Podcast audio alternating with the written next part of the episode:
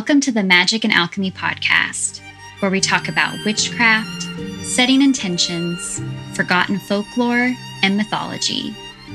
Created by Tamed Wild, magickandalchemy.com is a collection of stories, rituals, and articles crafted by a variety of creators and writers, including myself, Kristin Lisenby, and my co host, Kate Belew.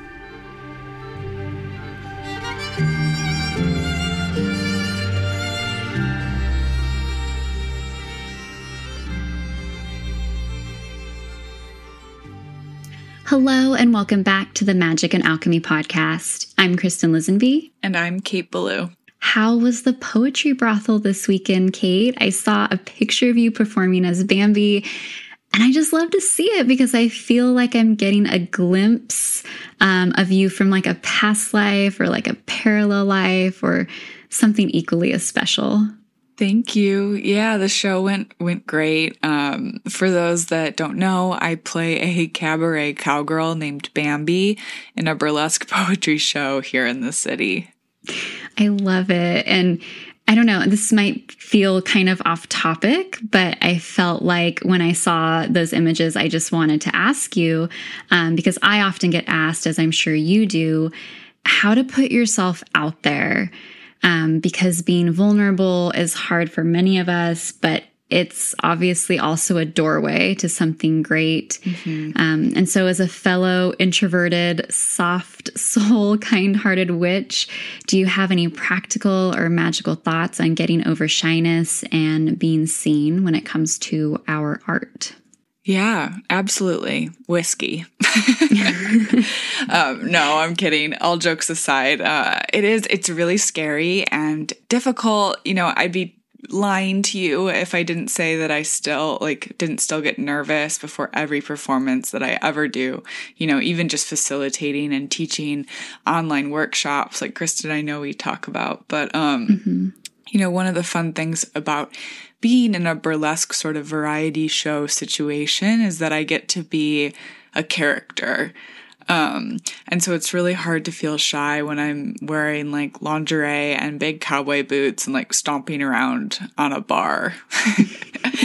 um, I think that if you join communities where the facilitators are supportive, um, you can kind of get coaching to help you get where you need to go. Like I definitely didn't show up to that cast doing what I do now. You know, it took a lot of cheering on from folks who have kind of grown into my family from the last five years um, in the Poetry Society of New York community. And I just think my biggest advice is to just continue to show up for your art and for your community. Like, I'm usually under the impression that the people in the audience are kind and that they want me to succeed in the poem as much as I want to succeed in the poem. So I try to make eye contact with a few of them. You know, it reminds me that we're all connected and that people are never judging me as much as I'm judging myself, which thank goddess for that. right. I love all these suggestions. So thank you. And thank you. I agree that wearing a mask, um, you know, your mask being Bambi, playing a character can really help us get used to speaking in public and teaching classes or just being seen. So thank you for those insights. Thank you. And of course. But back to business now. Mm-hmm. What are we mm-hmm. talking about today? We are talking about rituals of fire. Yes, we realize that on Magick and Alchemy, we've talked about water magic, the magic of air, um, wind, you know, birds and feathers, and we talk about earth magic constantly. So it only felt right that we venture into the flames today.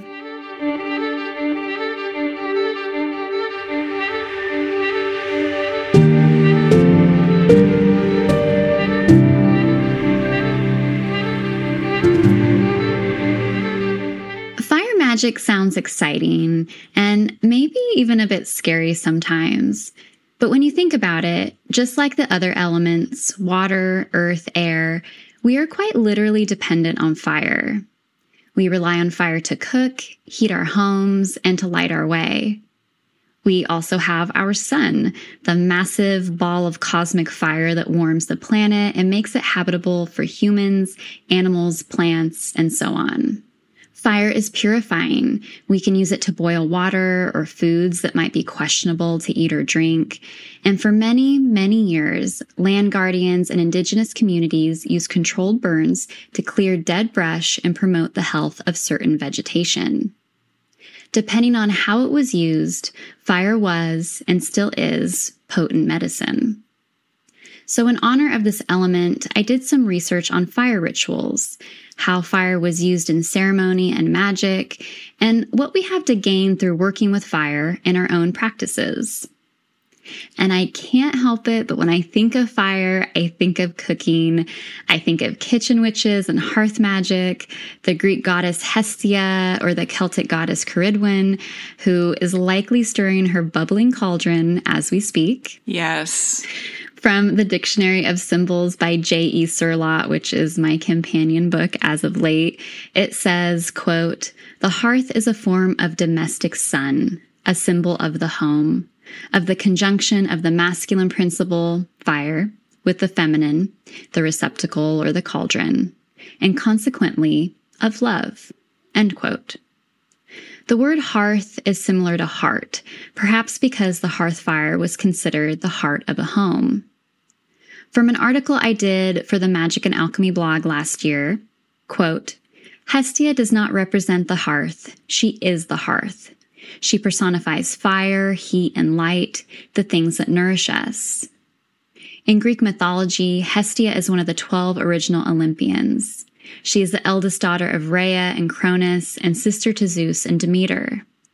Since Hestia was tasked with caring for the hearth fire in her own home, she spent most of her life indoors. Even though she is not as well known as her siblings, as the goddess of hearth and home, Hestia was honored before and after each meal.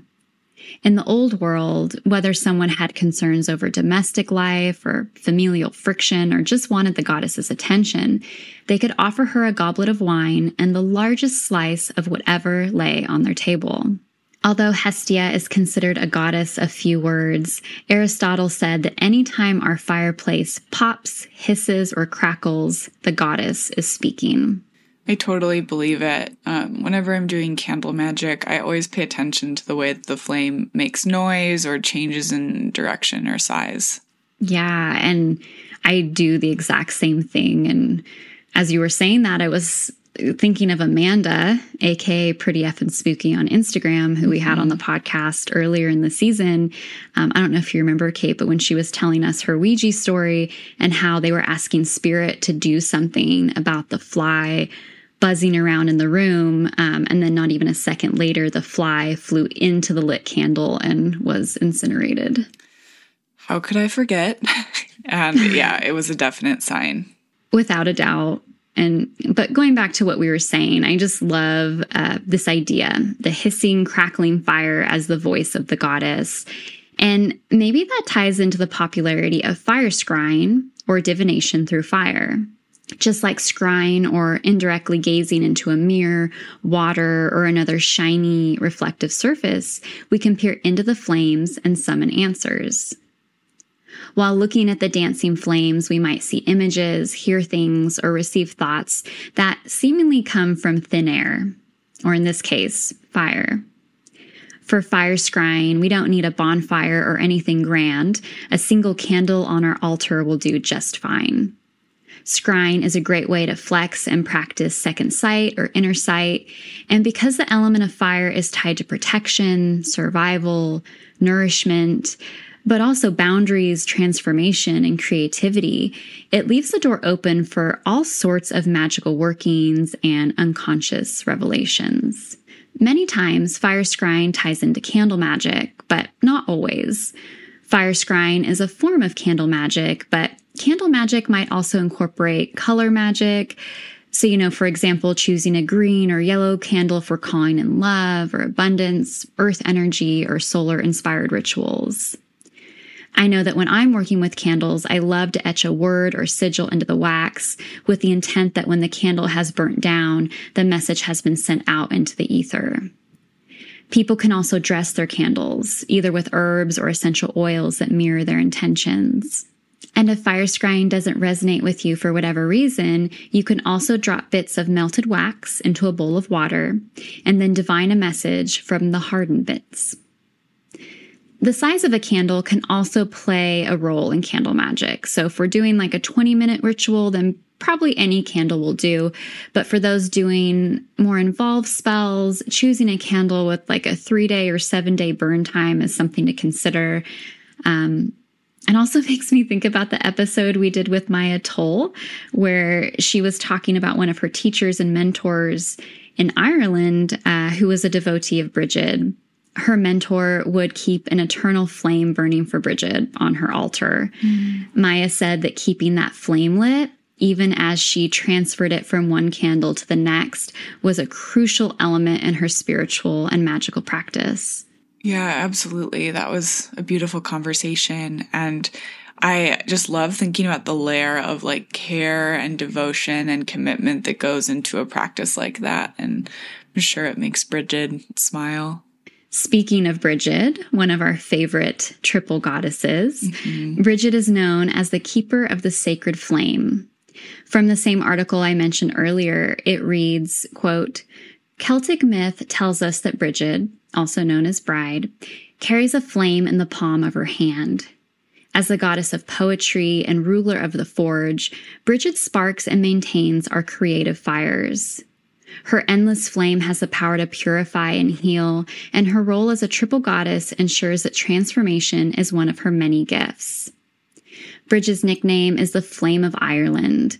Legend says that she was born at sunrise with a beam of light radiating from her head into the heavens.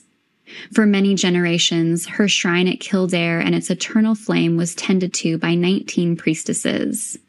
As the keeper of the sacred flame, we embody Bridget by stoking and smooring our hearth fires, both in the literal and metaphorical sense, because maintaining a long lasting flame, even if it's only a lit candle, is a form of quiet devotion. It's also a way to honor the people who dedicate their lives to nurturing and protecting the home. End quote. So, among her many gifts, Bridget is a healer, which is perhaps a nod to the healing, transformative power of fire.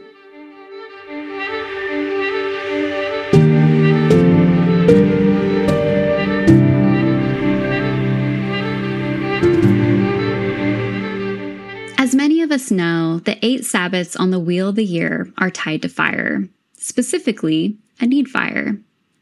I've talked about need fires before, I think in relation to Yule, but basically, a need fire is a sacred, intentional fire. Sometimes specific types and sizes of wood are gathered, and instead of using a torch or a piece of an existing fire to start the need fire, it's done through friction. While I think any Sabbat is reason enough to work with a need fire, uh, especially right now at Litha, Traditionally, it was the cross quarter days of Imbolc, Lammas, Samhain, and Beltane that were associated with the element of fire. A community bonfire would serve as a meeting place for locals feasting, dancing, and sometimes hopping over the flames. At Imbolc and Beltane, farmers would make two fires and walk their animals through the smoke, which was believed to offer protection and good luck. But these fires were also symbols of protection, a way to ward off any malevolent spirits that may be wandering too close to the living while the veil is thin. There are so many examples of people using fire to establish boundaries in the real world, but in the world of stories and myth, I have to think of Baba Yaga. Mm. Baba Yaga famously lives in the forest in a house with chicken legs, and the walkway up to her door is marked with flaming skulls. Again, these fiery skulls are great at deterring most passerbys who might be tempted to pay the grandmother a visit. But in the story of Vasilisa the Beautiful or Vasilisa the Wise, Vasilisa goes to Baba Yaga's house asking for fire. And, you know, without giving away the ending for those who don't know the story, um, it's this spooky flaming skull that saves the day at the end and provides a semblance of happily ever after.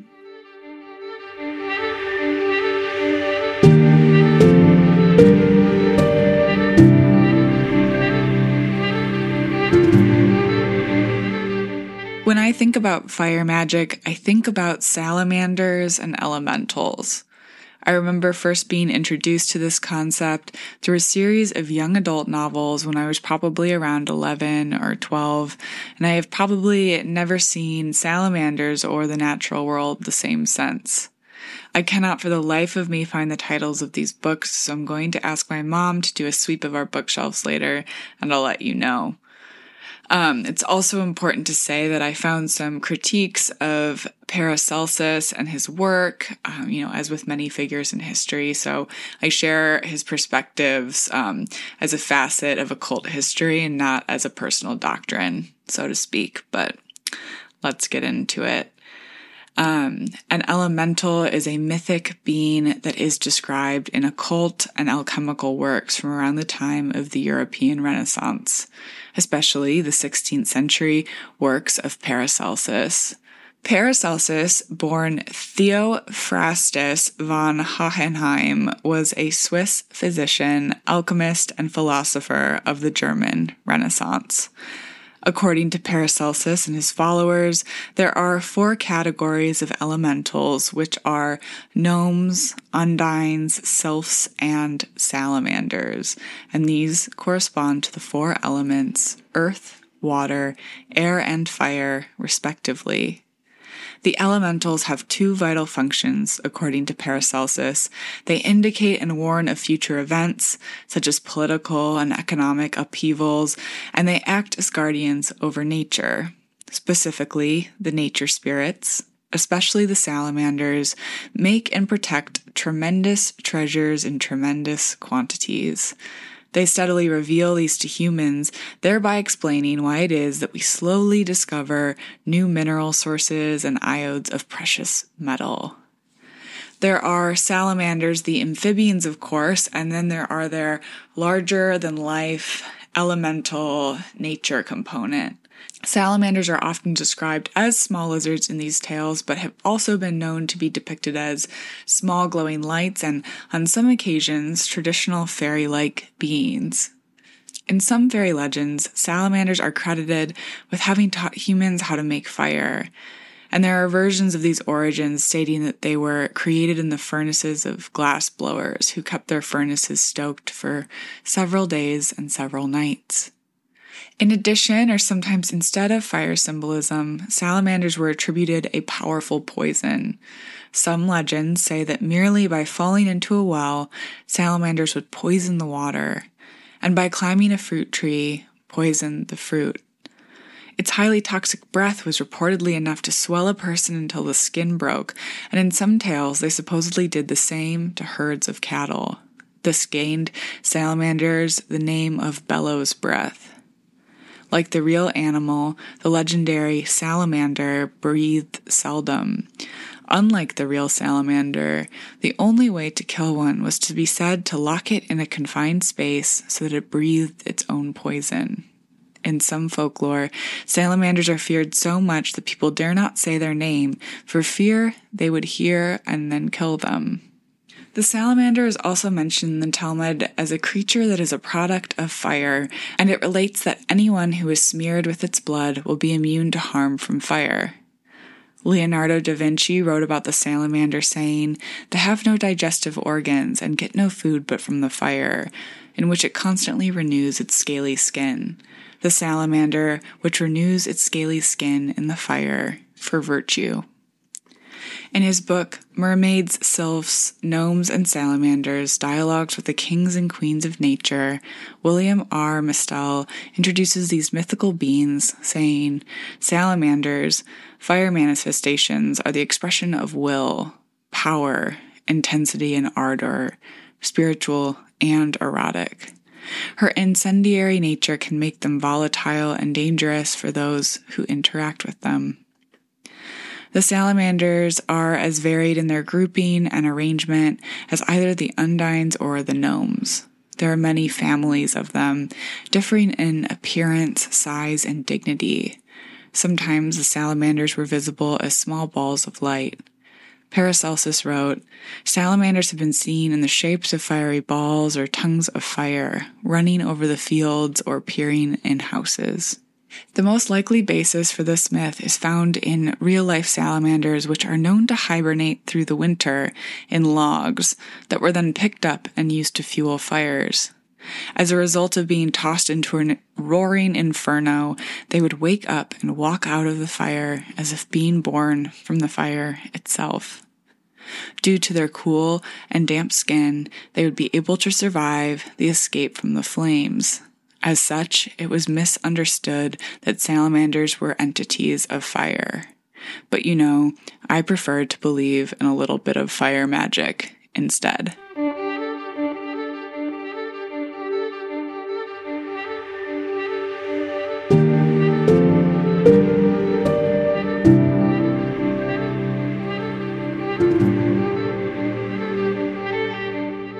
Thank you for joining us today on Magick and Alchemy, a podcast from Tamed Wild.